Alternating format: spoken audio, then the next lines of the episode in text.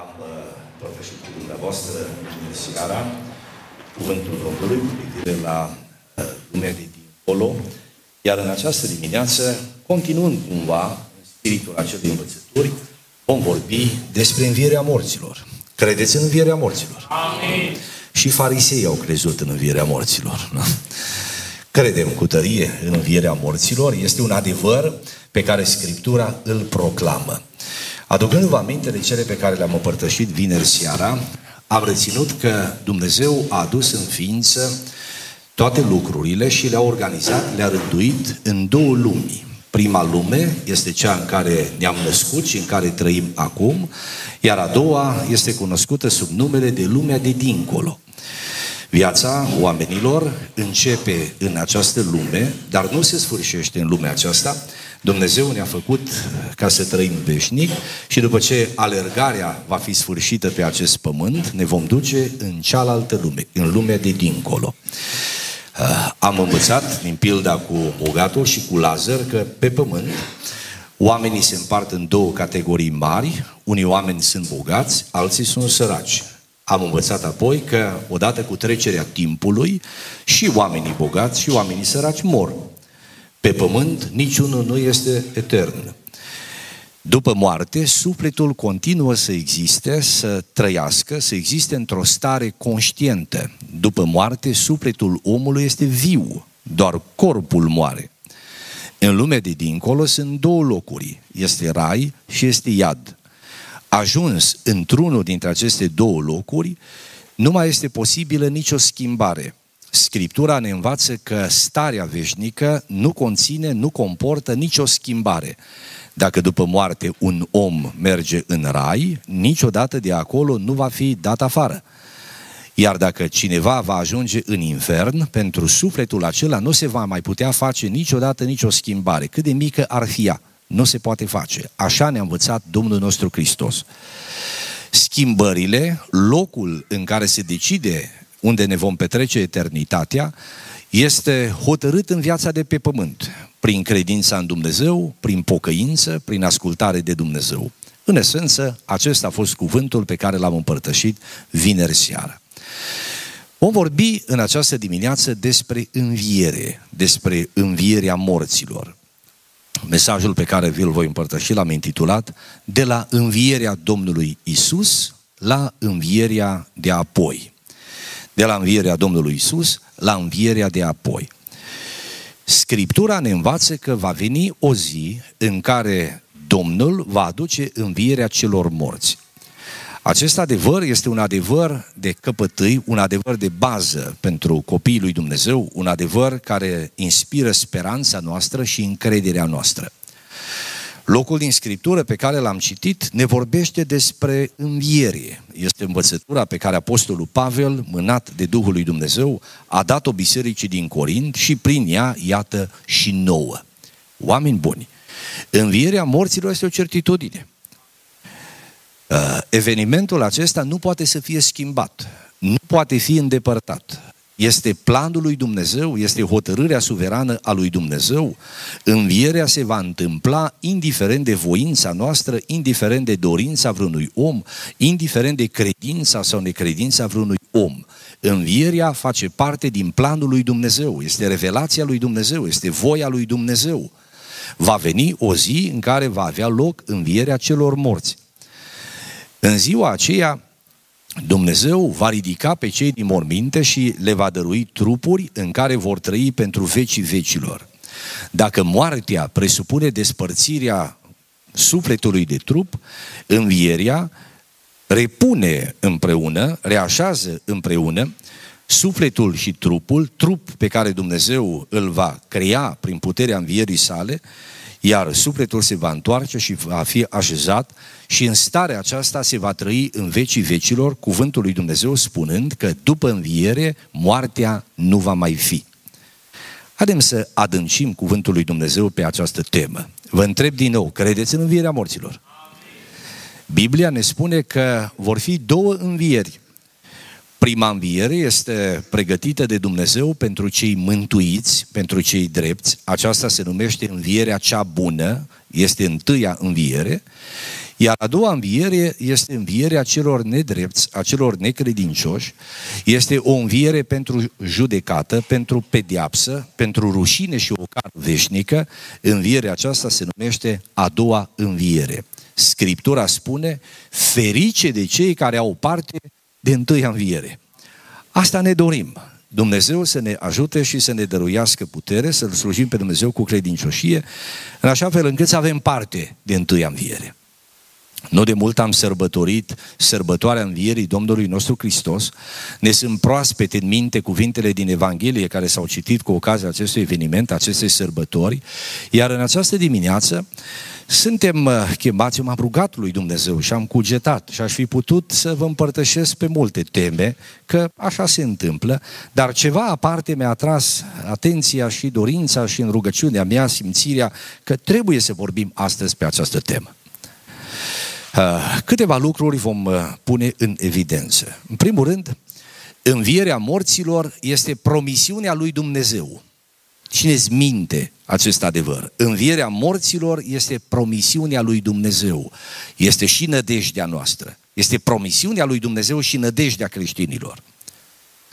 Învierea de apoi nu este un mit, învierea de apoi nu este nicio legendă, Învierea morților nu este o învățătură omenească. Nu e ceva desprins din gândurile, din speranțele, din frustrările oamenilor, din dorințele lor ca ceva să se întâmple bine pentru ei. Învierea morților reprezintă planul lui Dumnezeu.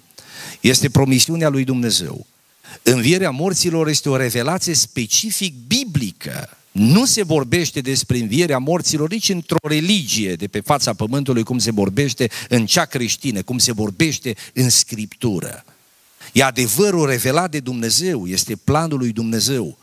E una din învățăturile de bază ale credinței oameni buni. Dacă pierdem din vedere învierea morților, dacă renunțăm la crezul în învierea morților, nimic nu mai stă în picioare. Nici Hristos n-a înviat. Suntem în păcatele noastre. Nădejdea noastră nu are nicio substanță.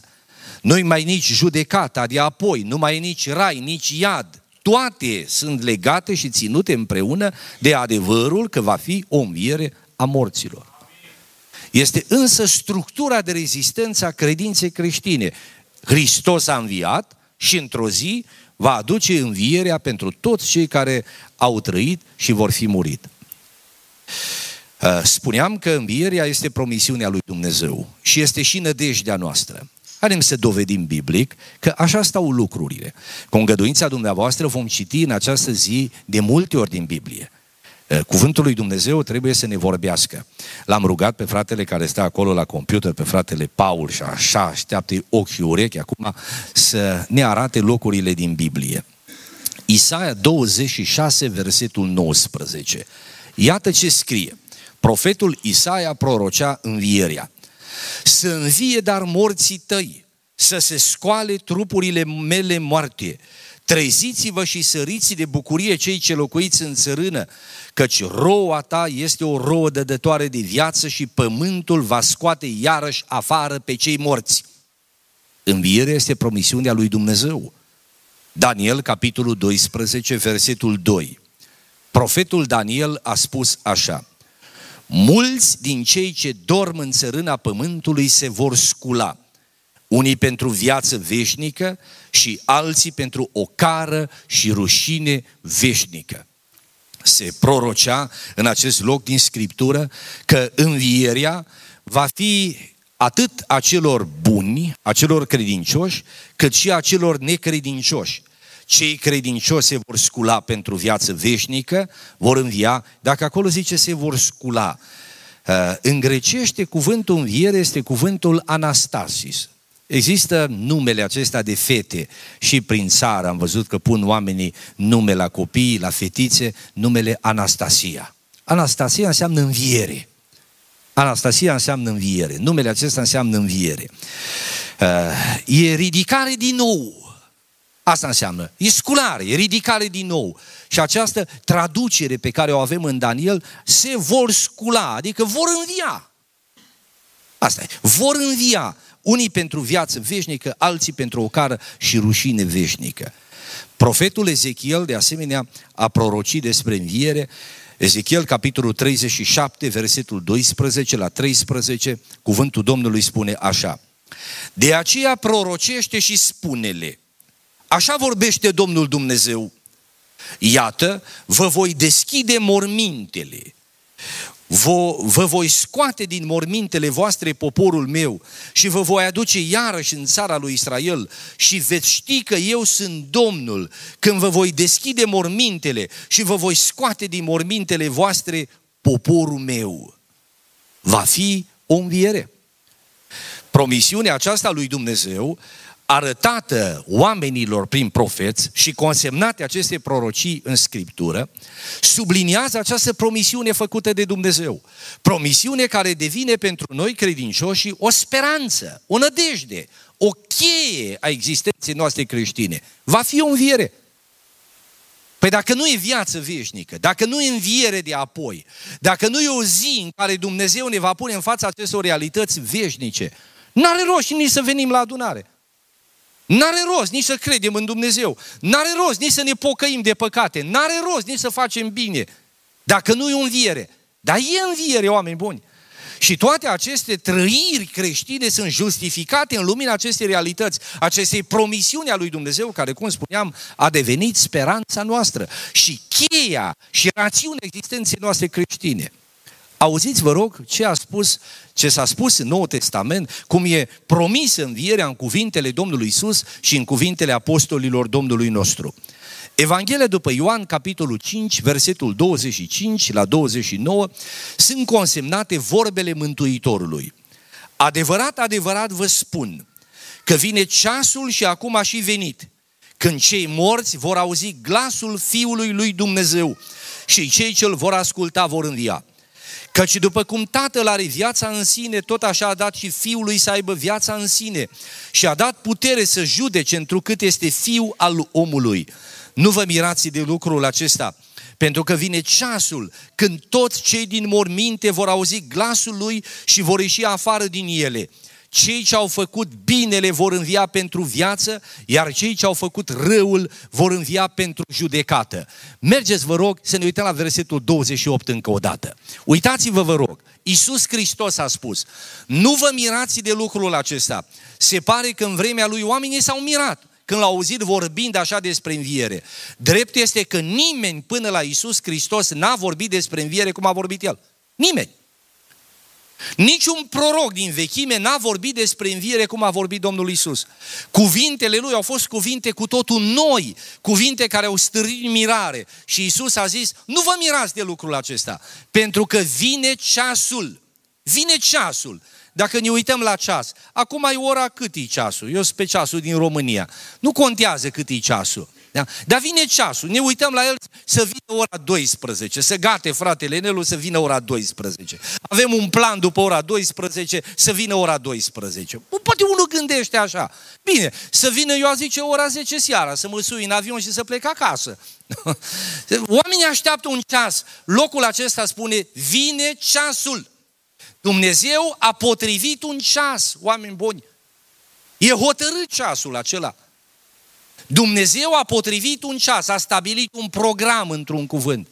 A stabilit o dată, a pus în calendarul creației sale un moment, un ceas. Și zice Biblia, vine acel ceas când toți cei din morminte vor auzi glasul lui, glasul Fiului lui Dumnezeu.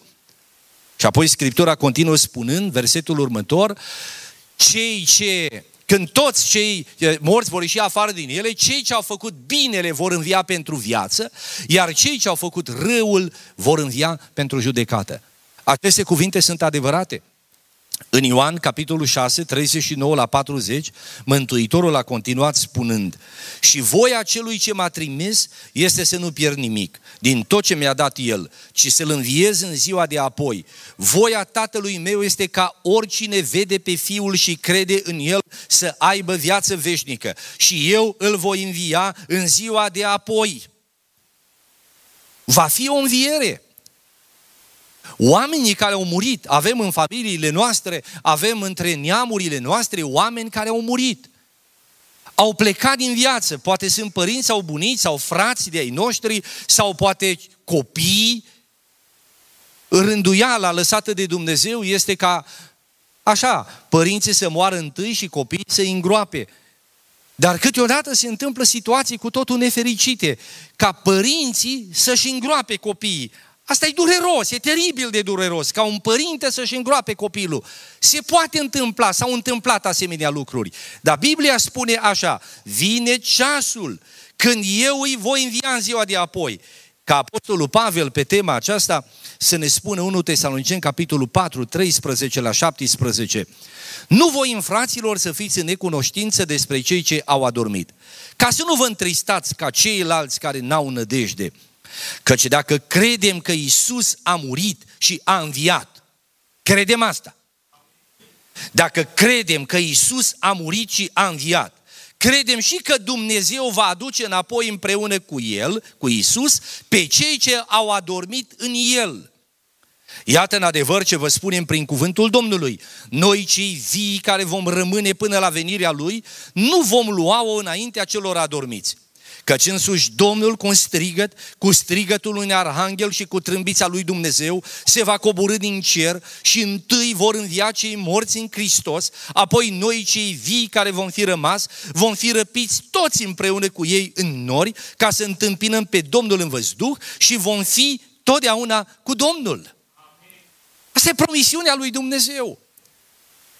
Imaginați-vă că învierea, că așa ne lasă această scriptură să credem, că lumea, viața de pe pământ, se va duce zi după zi, lună după lună, an după an, în modul în care l-am știut până acum, așa se va duce, cum a spus Mântuitorul, cum a fost pe vremea lui Noe.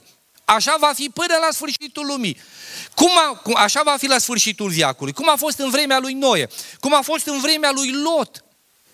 Oamenii se căsătoriau, oamenii își făceau case, oamenii se apucau de treburi, oamenii își planificau viitorul într-un cuvânt și organizau viața, oamenii aveau perspectivele zilelor care vin, aveau tot felul de nădejde și de gânduri și de planuri și toate acestea se vor întâmpla, se vor desfășura până în ziua aceea când va veni învierea. Asta spune în Biblie. Închipuiți-vă, nu știm, nu știm ceasul, venirea Domnului este, este foarte aproape. Nu știm cât a mai rămas până atunci. Dar închipuiți-vă că ar fi să aibă loc astăzi la ora 13. Duminica asta la ora 1. Învierea. Avem planuri, ne gândim unde mă duc săptămâna viitoare, ce fac marți, ce fac miercuri, unde îmi petrec vacanța, mă mărit, mă însor, ce se alege de copilul meu, planuri și planuri. Și normal să le facem. Dar cuvântul lui Dumnezeu spune că va veni toată această planificare omenească, toată această organizare a vieții de pe pământ va fi brusc oprită. Brusc se va opri. Și atunci va duce Dumnezeu învierea. În clipa aceea, cei morți în Hristos, morții creștini, vor învia. Iar cei prinși în viață, cum ar fi dacă ar fi astăzi la ora 1 să fie, noi, prinși în viață, creștini, oameni ai lui Dumnezeu, copii ai lui Dumnezeu, cu noi se va întâmpla un lucru extraordinar. Cât ai clipi din ochi, zice Pavel, la o clipială din ochi. Cât ai clipi așa din ochi? Fă un exercițiu. Încercați să clipiți din ochi. Odată. Cât ai clipit din ochi, o fracțiune de secundă, în clipa aceea se va întâmpla ceva extraordinar. Prima dată vor învia cei morți. Vor căpăta trupuri de slavă, cum a fost trupul înviat al Domnului Isus. Mormintele se vor deschide și se vor ridica din ele. În Evanghelie este dat un indiciu. Țineți minte când a înviat Mântuitorul Iisus, zice Evanghelia după Matei, că mormintele multor sfinți din vechime s-au deschis și au înviat. Și s-au arătat în zilele acelea până la înălțarea lui Isus la cer multora. Ceva în genul se va întâmpla. Vor învia deodată. Iar în secunda imediat următoare, cât ai clipi odată din ochi, uite, Manu, nu? Colo Jesse și bă știu pe mai mulți pe nume, Dana, nu? Cătălin, Domnul să te binecuvânteze și pe Erica, e că ne reamintim de părătășiile. Într-o clipă, Dumnezeu ne va transforma. În trupuri de slavă. Și ne spune Biblia că cei morți, împreună cu cei vii, transformați, cei morți în viață, împreună cu cei vii transformați, vor forma un singur grup. Și îl vor întâmpina pe Domnul Isus Hristos în văzduh. Și Domnul va veni și vom fi pentru totdeauna cu Domnul. Asta e speranța. Este și promisiunea lui Dumnezeu. Poate că pentru unii dintre dumneavoastră cuvintele acestea sunt tare stranii, dar pentru mine e straniu că gândiți asta. Păi creștinii cred în înviere. Câteodată am impresia că noi nu mai facem afirmații așa, va fi înviere, dar ce e aia? Nu intrăm în detalii. O să fie înviere. Bun, și ce trup o să avem atunci? E că Biblia e preocupată să intre în aceste detalii și să ne dea învățătură.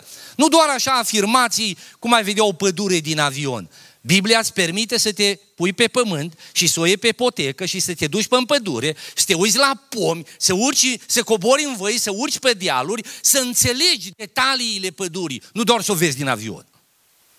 Unii oameni văd Biblia numai așa ca pădurea din avion, ca o carte neagă cu o cruce pe ea. Trebuie să intri în detalii. Și acolo în detaliile acelea vei găsi viața. La umbră de pom nu stai când te uiți la ea din avion. Numai dacă te duci jos și mergi pe poteci. Acolo îi simți parfumul, acolo îi simți răcoarea, acolo auzi cum cântă pasărea în ram, nu când te uiți de sus din avion la ea. Eu nu știu cum vedeți dumneavoastră Biblia. Pentru mine așa o încântare. L-am auzit pe fratele care ne-a îndemnat la rugăciune. Așa m-am bucurat. Omul acela, unde, unde ești frate? Dumnezeu să te binecuvânteze. Chiar v-ați dus pe o potecă. da? Și ne-a arătat și nou cum e acolo. Hai să ne întoarcem la detaliile acestui cuvânt. Acum, odată Apostolul Pavel a vorbit așa mai pendelete despre înviere și să uitau oamenii la el cu căscați. Era un auditoriu cu totul deosebit. Era acolo și un împărat în auditoriul acela.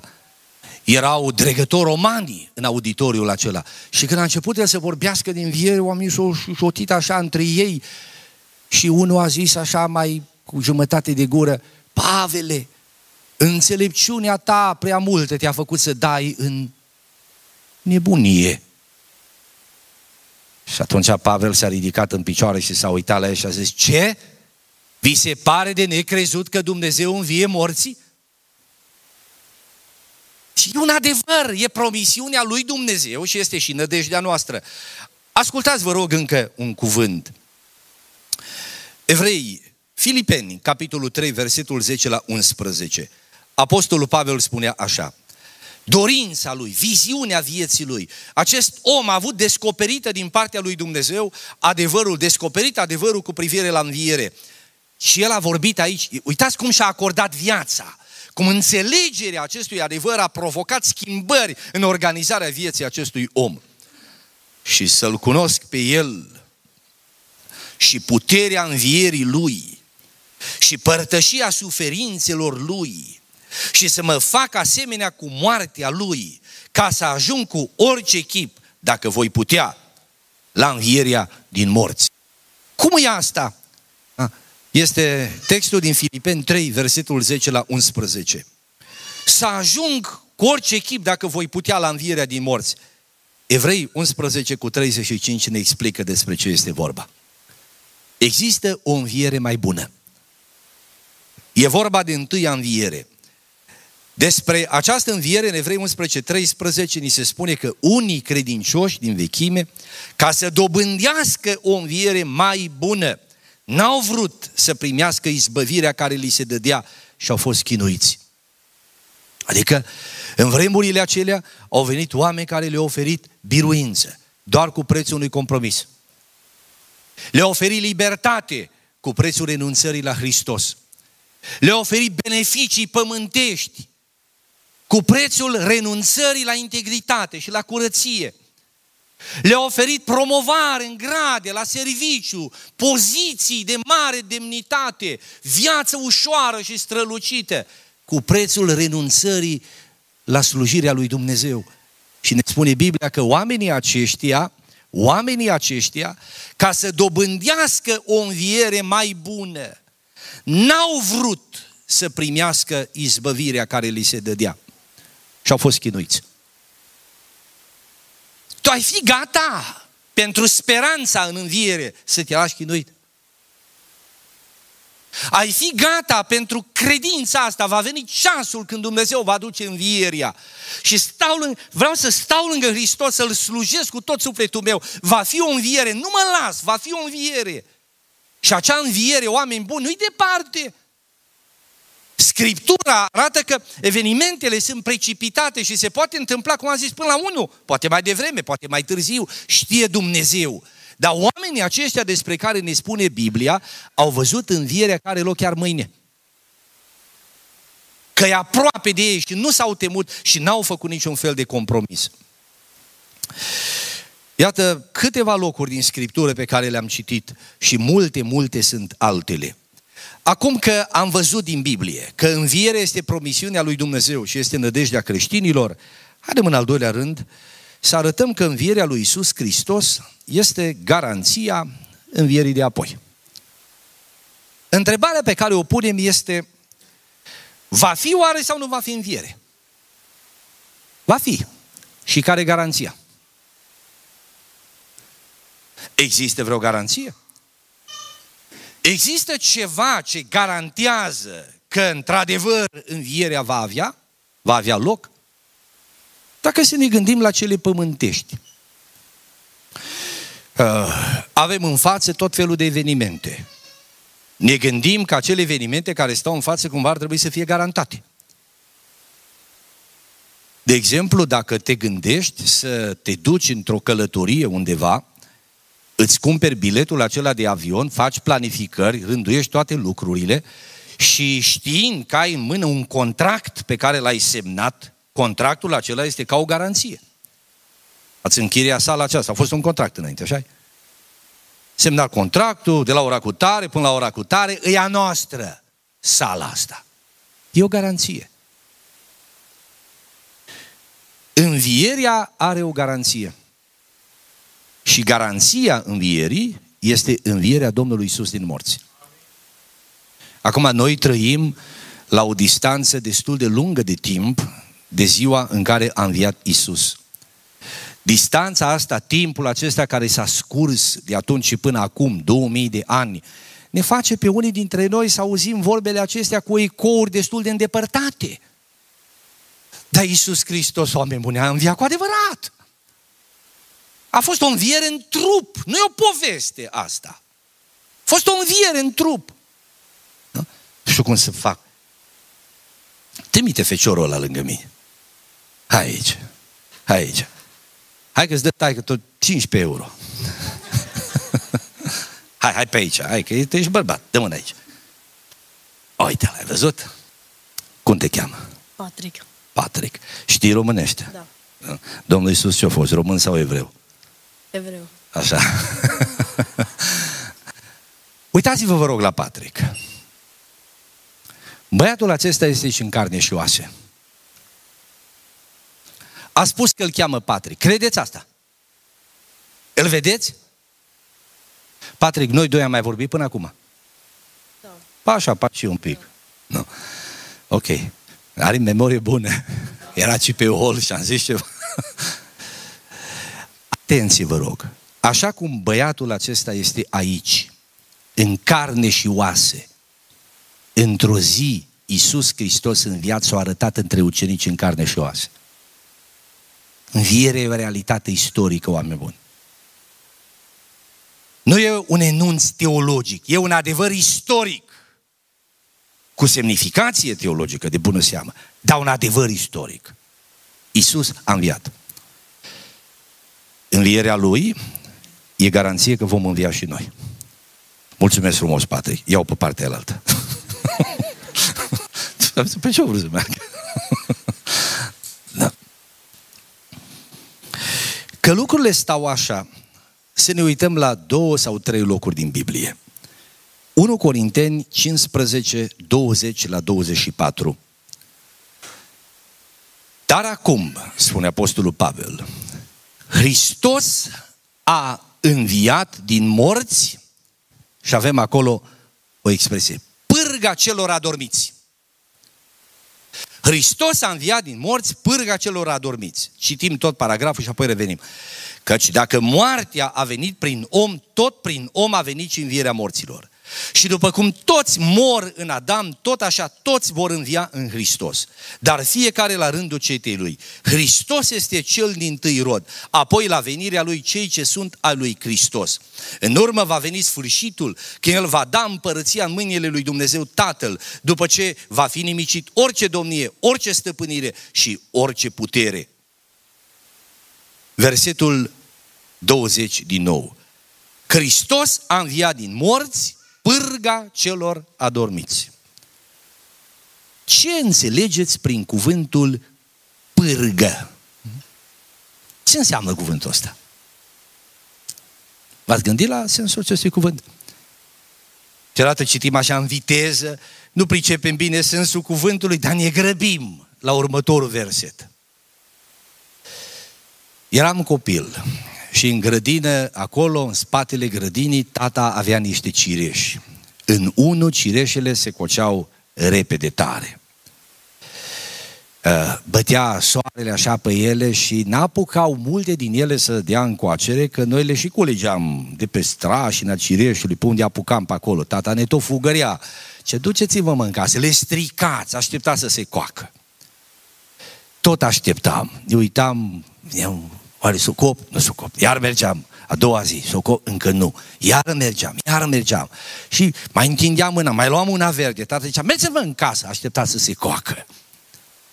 Și într-o zi, colo pe vârf, unde era mai în față de soare, se cocea una. Prima. Știți cum se numea aia? Pârgă primul fruct care dă încoacere se numește pârgă. Cireșul e plin cu cireșe verzi, necoapte. Dar una, mai cu față la soare, se coace prima. Când o vezi pe aia coaptă, mesajul ei este clar. Se vor coace și celelalte, sigur. Dar trebuie să ai un pic de răbdare. Aia e pârga. Iar acum Pavel spune, Iisus Hristos, în pomul acesta mare al învierii, Iisus Hristos e primul care a dat încoacere. E pârga. Și apoi continuă Scriptura, pârga celor adormiți, căci dacă moartea, versetul următor, a venit prin om, tot prin om a venit și învierea. Și apoi mergi până acolo aproape, așa, mai, mai, încă unul. Aici, mai, mai sus un pic. Hristos este cel din tâi rod. Și asta e ideea de pârgă.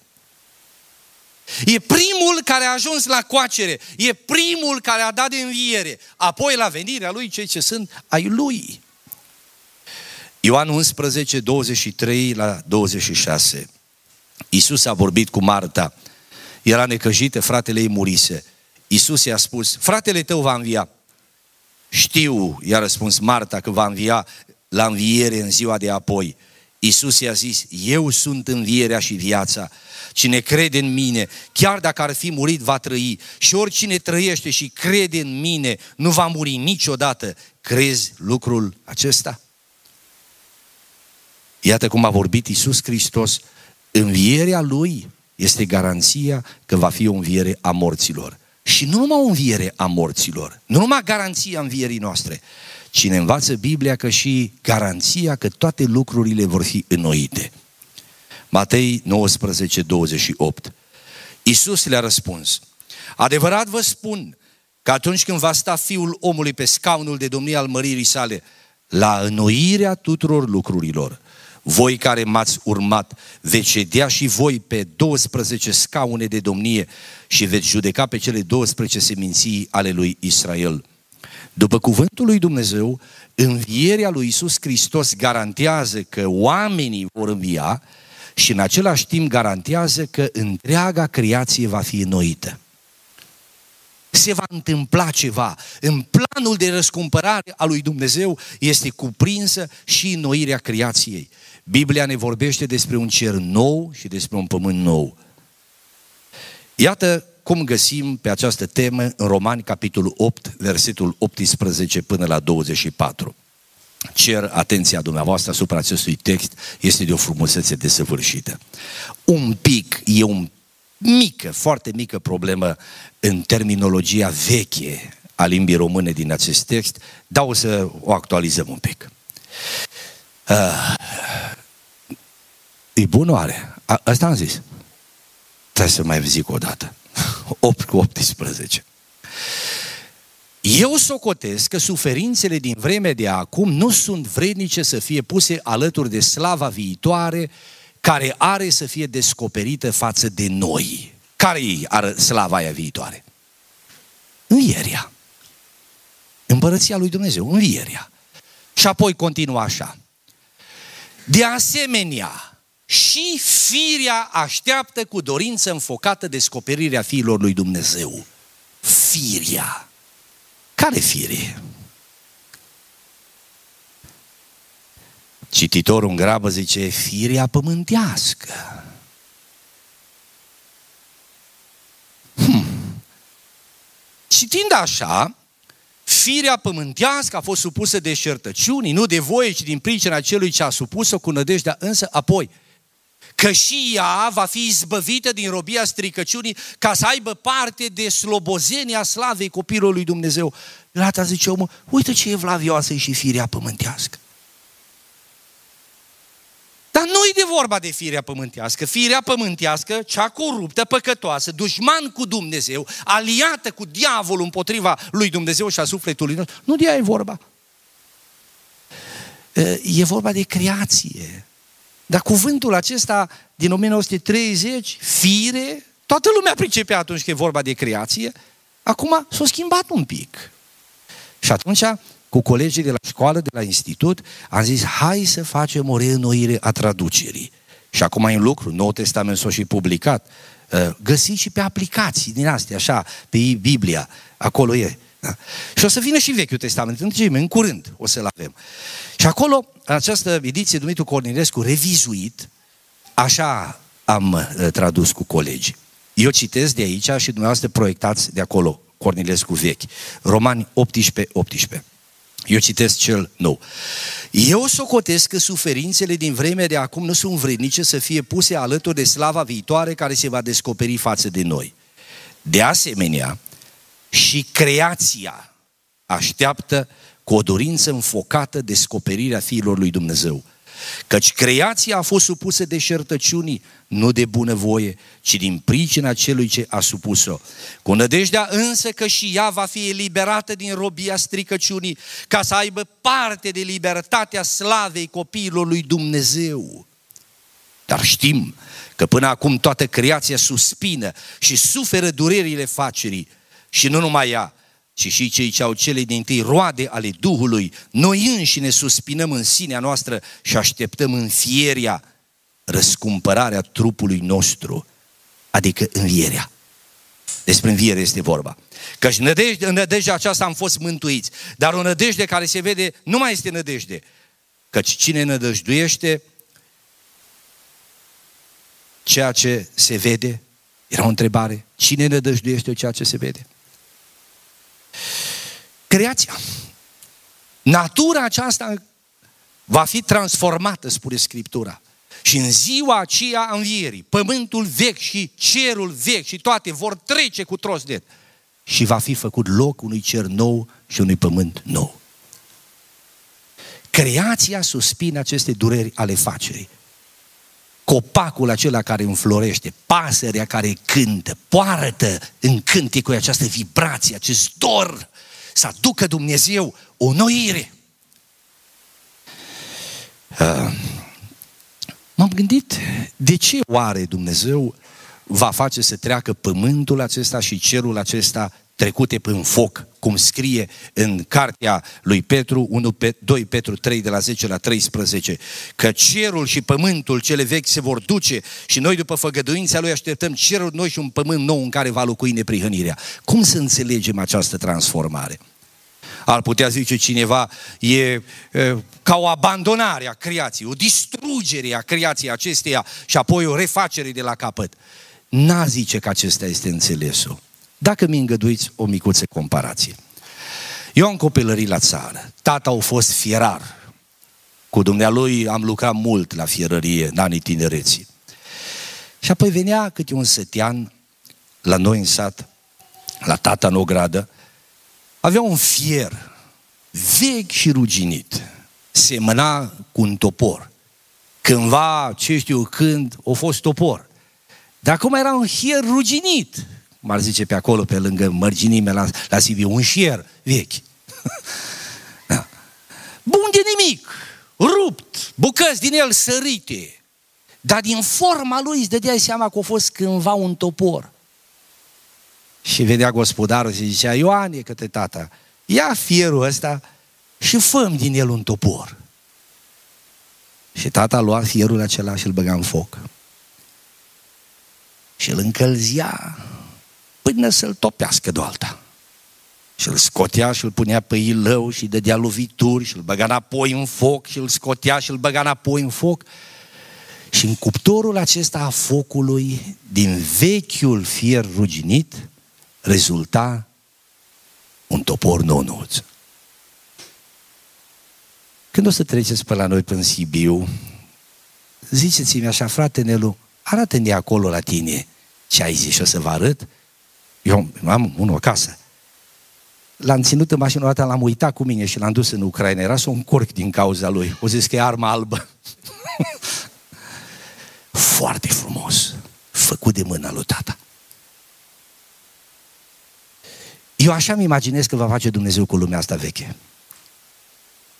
Din degradarea ei, din toată această destructurare făcută de păcat, ca un fier vechi care a fost cândva un topor, îl va lua și îl va pune în focul înnoirii tuturor lucrurilor. Și va face un cer nou și un pământ nou. Acolo se va vedea puterea lui de răscumpărare, nu doar puterea lui creatoare. Asta zice Pavel în aceste locuri. Și asta, toate acestea oameni buni sunt garantate de Domnul nostru, slăvit să fie numele Lui, de învierea Domnului nostru Isus. Haidem să mergem mai departe, timpul trece foarte repede. Învierea lui Isus Hristos, așa cum am spus, garantează aceste realități și aș vrea să subliniem în rândul al treilea că învierea va fi o înviere a trupului fizic. La înviere, corpurile noastre muritoare vor avea parte de înviere. Apostolul Pavel a spus așa, Romani 8, versetul 11. Și dacă Duhul celui ce a înviat pe Iisus dintre cei morți locuiește în voi, cel ce a înviat pe Hristos Iisus din morți va învia, ce scrie? Și trupurile voastre muritoare. Trupul va învia. Romani 8, 22, 23 am citit deja. Filipeni 3, 20, 21. Auziți. Dar cetățenia noastră este în ceruri, de unde așteptăm ca mântuitor pe Domnul Isus Hristos. El, uitați-vă la această scriptură, El va schimba trupul stării noastre smerite, trupul acesta, și îl va face asemenea trupului slavei sale, prin lucrarea puterii pe care o are de a supune toate lucrurile. Va fi o înviere a trupului oameni buni. Unii oameni vorbesc de înviere ca de ceva așa, ce nu un trup. O să fie ceva așa, spiritual, un corp de ăsta spiritual, ceresc, nu carne și oase, nu un corp material. Biblia ne învață altfel. Învierea va fi într-un trup de carne și oase, un trup material va fi.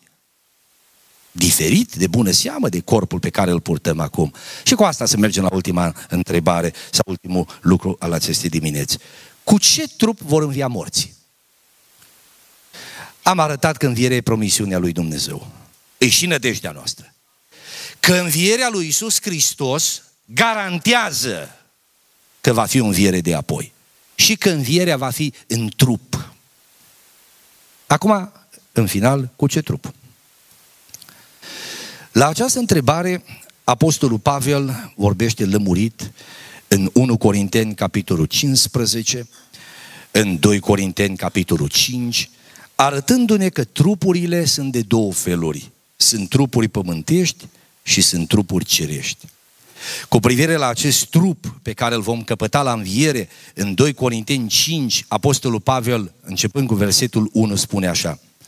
Știm în adevăr că dacă se desface cața pământească a cortului nostru trupesc, deci trupul acesta, avem o clădire în cer de la Dumnezeu, o casă care nu este făcută de mâini, ci este veșnică. Și gemem în cortul acesta, adică în trupul acesta, plin de dorința să ne îmbrăcăm peste el cu lăcașul nostru ceresc, negreșit dacă atunci când vom fi îmbrăcați, nu vom fi găsiți dezbrăcați de el. Chiar în cortul acesta, deci, gemem apăsați. Nu că dorim să fim dezbrăcați de trupul acesta, ci ca să fim îmbrăcați cu trupul celălalt peste acesta, pentru că acest muritor în noi să fie înghițit de viață. Va fi o înviere. Cum va arăta trupul acesta al învierii? Apostolul Pavel, cuvântul lui Dumnezeu prin Pavel ne arată că trupul înviat al lui Isus Hristos va fi modelul. Dacă cineva întreabă, oare cum o să arate corpul învierii? Trupul acela al învierii cum o să arate? Scriptura spune ca trupul înviat a Domnului Isus. El, zicea Pavel, Domnul, va schimba trupul stării noastre smerite, acest corp, și îl va face asemenea trupului slavei sale. Modelul este trupul lui Isus Hristos. Cum a arătat Isus în înviere corpului, așa o să fie și trupurile celor înviați. Mântuitorul, ne spune Biblia, a înviat și s-a arătat ucenicilor săi. Când ucenicii l-au văzut, ce gânduri au avut în minte? Și credeau că văd un duh pe la țară să zicea strigoi.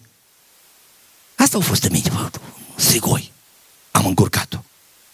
Și s-au speriat tare, tare. Iisus le-a zis, ce cu gândurile acestea în inima voastră, în mințile voastre? Un duh nu are carne și oase cum vedeți că am eu. Și apoi le-a arătat mâna sa, le-a arătat coasta sa, le-a arătat picioarele sale și le-a zis, întindeți mâna și pipăiți-mă. Și ei s-au uitat mirați, văzând că Iisus Hristos are carne și oase. Și de bucurie nu puteau crede că apoi Domnul Iisus să spună, aveți ceva de mâncare, copii? Nu că eu fost foame. Și să avem. Ce aveți de mâncare? Pește și miere. Este un meniu interesant. Fagure de miere, bucate de pește prăjit. Dați-le încoace să le mănânc, a zis Iisus. A luat în mână bucata de pește, fagurele de miere și le-a mâncat în fața lor, dovedind că era în trup, de carne și oase. Și apoi, ca să vedeți slava acelui trup înviat, deodată s-a făcut nevăzut. Nu a deschis nimeni ușa, nu a deschis nimeni fereastra, a dispărut. Gaură în zi nu a fost. Și am zis eu așa, măcar pe unde o trecut peștele și mierea. nu! E un miracol! Învierea te aduce într-un trup de slavă. Isus este prototipul. Aici e fabrică de mașini la voi, vestite în toată lumea. Da? Au o problemă mașinile astea, Manu, la voi. Mare de tot, Cătălin. Creează dependență. da. Socotiți asta un compliment. Bine. Se vestește, apare o mașină nouă. Și într-o zi se lucra la ea în taină, nu știe nimeni, într-o zi, de pe poarta fabricii, iese una. E și însemnată aparte, cu ceva numere specifice, nu? Cum se întâmplă. Și când lumea o vede, zice, wow, asta e. În următoarele săptămâni și luni, o să vină multe ca asta. Ăsta e modelul. Înțelegeți cum funcționează învierea? Învierea lui Isus, corpul lui Isus, această arătare a lui Isus este prototipul. După acest model vor urma și celelalte. Așa va fi învierea. Care este oare relația dintre corpul pe care îl purtăm acum și acela pe care îl vom avea la înviere? A zis odată, cu minte și în glumă, cineva acolo la noi la Sibiu, frate Nelu, eu sunt bătrână și bolnavă, am o la înviere în tot în corpul ăsta o învia.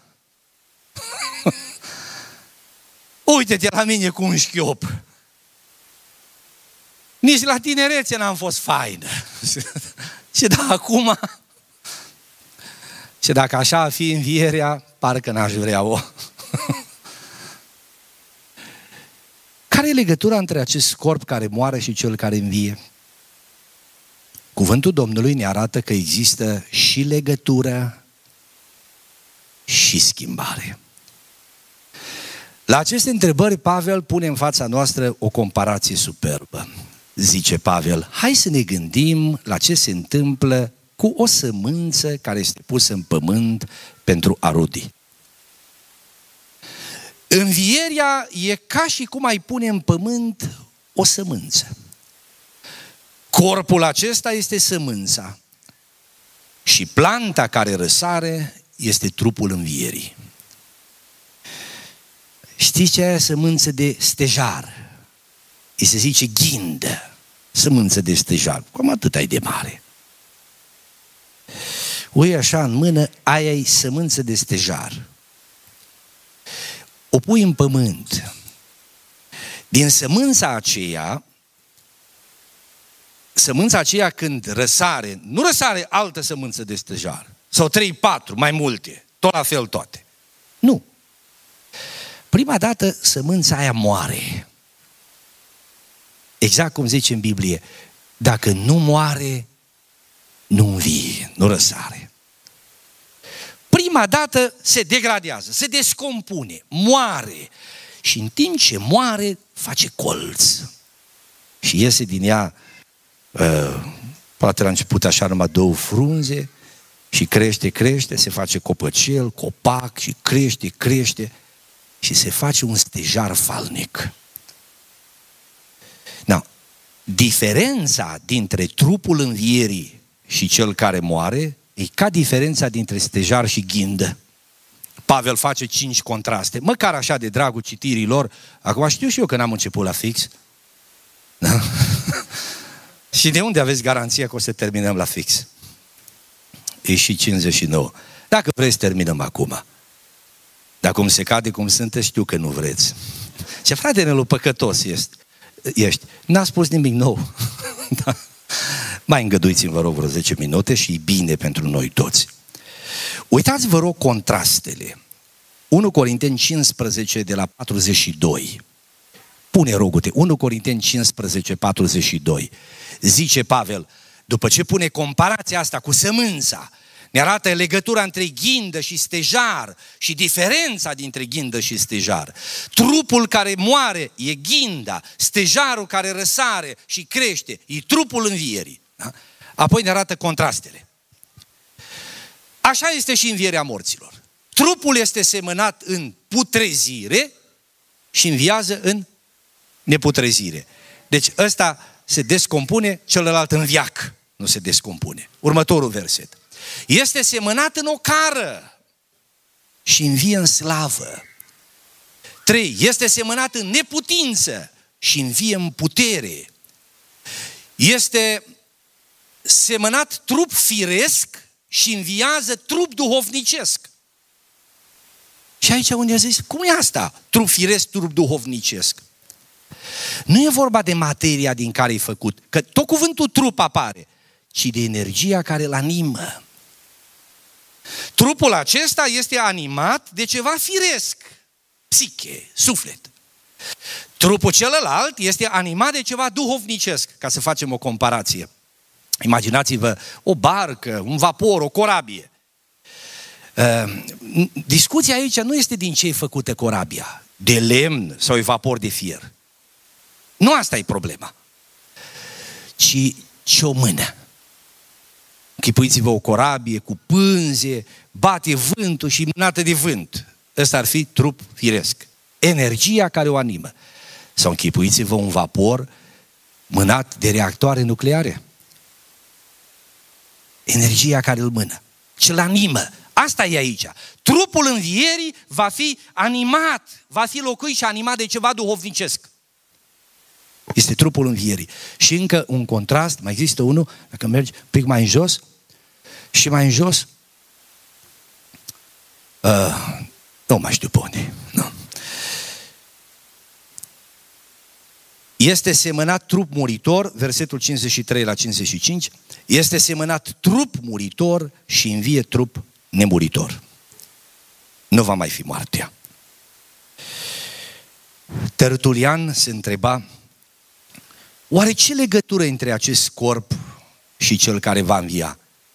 Pe la anul 200 și a zis, dacă un creștin este mâncat de un canibal și după aia și canibalul se face creștin, cum o fi cu trupul la înviere? Na, se gândeau așa. Uh, C.S. Lewis, un teolog și un gânditor învățat creștin englez, a spus odată ceva foarte frumos și vă rog frumos să notați, să luați aminte. El a zis așa, corpul omului este ca o curbă de cascadă. Uh, cer atenția dumneavoastră. Corpul omului este ca o curbă de cascadă. Despre ce e vorba? Ați văzut vreodată o cascadă? Ne place să mergem la munte să vedem o cascadă. Imaginați-vă că pe aici, acum unde eu, curge apa și deodată aici e ruptura, cade apa în jos și continuă râu. Apa asta care părăsește zona aceasta de pământ și cade în aer, de aici și până acolo jos, este curba de cascadă. Ăla e trupul nostru. Să te schimbă. Crezi că ești același care ai fost când erai copil? Cât ai tăiat din unghii de la avea, ar fi de o câțiva metri. Cât păr ai tăiat de când ești și te-ai bărberit, ai face o căpiță. Nu mai ești tu la care ai fost când aveai 15 ani, acum ai 50. Corpul e ca o curbă de cascadă, se noiește. Biologii spun că odată la șapte ani altul. Nimic din ce a fost nu mai e după șapte ani. Prin urmare, la înviere chiar nici nu contează. Nu? Înțelegeți? Un alt teolog, numele lui este Pilkinston, cred că am zis bine numele, a făcut o comparație pe care cei tineri precis o să o înțeleagă perfect. El a zis așa, învierea, moartea și învierea E ca și cu un computer. Ai un computer, da? De acolo e un computer, ar fi frumos să vă arăt așa. Ai un computer. Computerul are două părți. Are partea materială, hardware se numește. Și o parte, nu știu cum să-i zic, software. nu e materie. Dacă iei computerul partea materială, hardware-ul, și o pui pe cântar, îi afli greutatea. Dacă după ai instalezi programul pe computer, tot e greutatea. Nici o milime, milime de gram în plus. E partea spirituală a computerului. Da? Software, programul. Fără program, computerul nu e nimic bun. Ce face corpul ăsta fără suflet? Când murim, a zis acest englez, se strică hardware-ul. Computerul se deteriorează, crapă hard disk-ul în el. Dar Dumnezeu care știe, vine cu un memoristic și ne descarcă pe memoristic software-ul. Așa au zis acest teolog. Și apoi acolo la el în cer ne așează pe hardware-ul lui până la înviere, când face un computer nou. Mulțumesc. Și ne reinstalează pe computerul acela. Tu ai priceput. Am văzut pe ochii tăi. No, englezul acesta a zis, această comparație mă sperie și mă fascinează. Are limitele ei, grijă să nu ducem prea departe. Că de se ia curentul am încurcat aceste metafore, așa cum Pavel a apelat la metafora semănatului și a seceratului care era accesibilă, la acea casei, a cortului, că sufletul e ca un om care stă într-o casă. Pentru vremurile noastre, aceste comparații ne pot ajuta să înțelegem ce se va întâmpla. Și acum închei. Credeți în înviere? Sigur. Cum afectează această credință viața dumneavoastră de zi cu zi? Cum o afectează? Nu trebuie să fie doar o afirmație pe care o facem la biserică și după aia plecăm și facem tot ce vrem. Eu am avut un prieten și mi este și acum un prieten bun. Eram colegi de facultate. Și mi-a povestit că odată niște băieți i-au întins o cursă. Nu știu dacă neapărat cu rele intenții. Dar au zis cam așa, auzi, am aflat că ai vândut un pământ și că ai niște bani deoparte. N-ai vrea să ne dai nouă să ți mulțim? Uite, faci un parteneriat cu noi, noi ți dăm, ne folosim de ei, ți dăm înapoi cu câștig mare. Dar ce faceți cu ei? Zice, nu, mă, nu contează, dă-ni nouă că noi ți mulțim. Și el a zis, dacă nu spuneți ce faceți cu ei, nu vă dau niciun ban. Și băieții au zis, avem de gând să trecem în Ucraina și să cumpărăm de acolo băutură, să o aducem că ieftină pe la ei. Și o vindem aici dublu și triplu. Și ai și tu partea ta. La care prietenul meu a zis, nu fac una ca asta. Păi ce, dar nu trebuie să faci nimic, ne dai banii, facem noi. Nu vă dau nimic. La care eu zis, dar de ce? Răspunsul a fost, pentru că eu cred în învierea morților. Crezi în învierea morților? Asta te schimbă. Încă nu te-ai pocăit, încă nu te-ai botezat. Păi dacă spui cred în înviere, trebuie să te arde la călcâie să fugi la apa botezului. Să te împaci cu Dumnezeu dacă tu crezi în înviere. Ești în ceartă cu nu știu cine ați avut ceva de împărțit și nu vorbiți de o vreme. Crezi în înviere? Te arde la călcâie să te duci să faci pace. Că tu crezi în înviere. Te înfășoară o slăbiciune omenească, un păcat, te tot trage, bate lasă, bate trage, bate mustră conștiința, bai are ești bine. Și tot așa, de azi pe mâine, câine cânește. Ca un câine legat undeva de un stâlp, are un pic de lanț. Așa ți sufletul în relație cu patima. Crezi în înviere? Cer lui Dumnezeu putere să rupă lanțul. Să fii liber. Credința în înviere are legătură cu viața noastră. Dumnezeu să ne ajute. Și învierea lui Isus Hristos, deci învierea este promisiunea lui Dumnezeu și nădejdea noastră. Învierea Domnului Isus Hristos garantează că va fi o înviere. La înviere vom învia în trupuri asemănătoare trupului înviat al lui Isus Hristos. Și aceste trupuri vor avea legătură și schimbare cu trupul acesta ca sămânța semănată și planta care răsare. Și ca unii care credem aceste lucruri, cum zice Apostolul Pavel, să nu uh, ne obosim, să nu cădem de oboseală în lucrul lui Dumnezeu și să lucrăm cu hărnicie și să slujim pe Dumnezeu cu pasiune. Dumnezeu să ne ajute. Hristos a înviat. Hristos a înviat. Hristos a înviat. Slăvit să fie Domnul. Ne ridicăm în picioare și ne rugăm.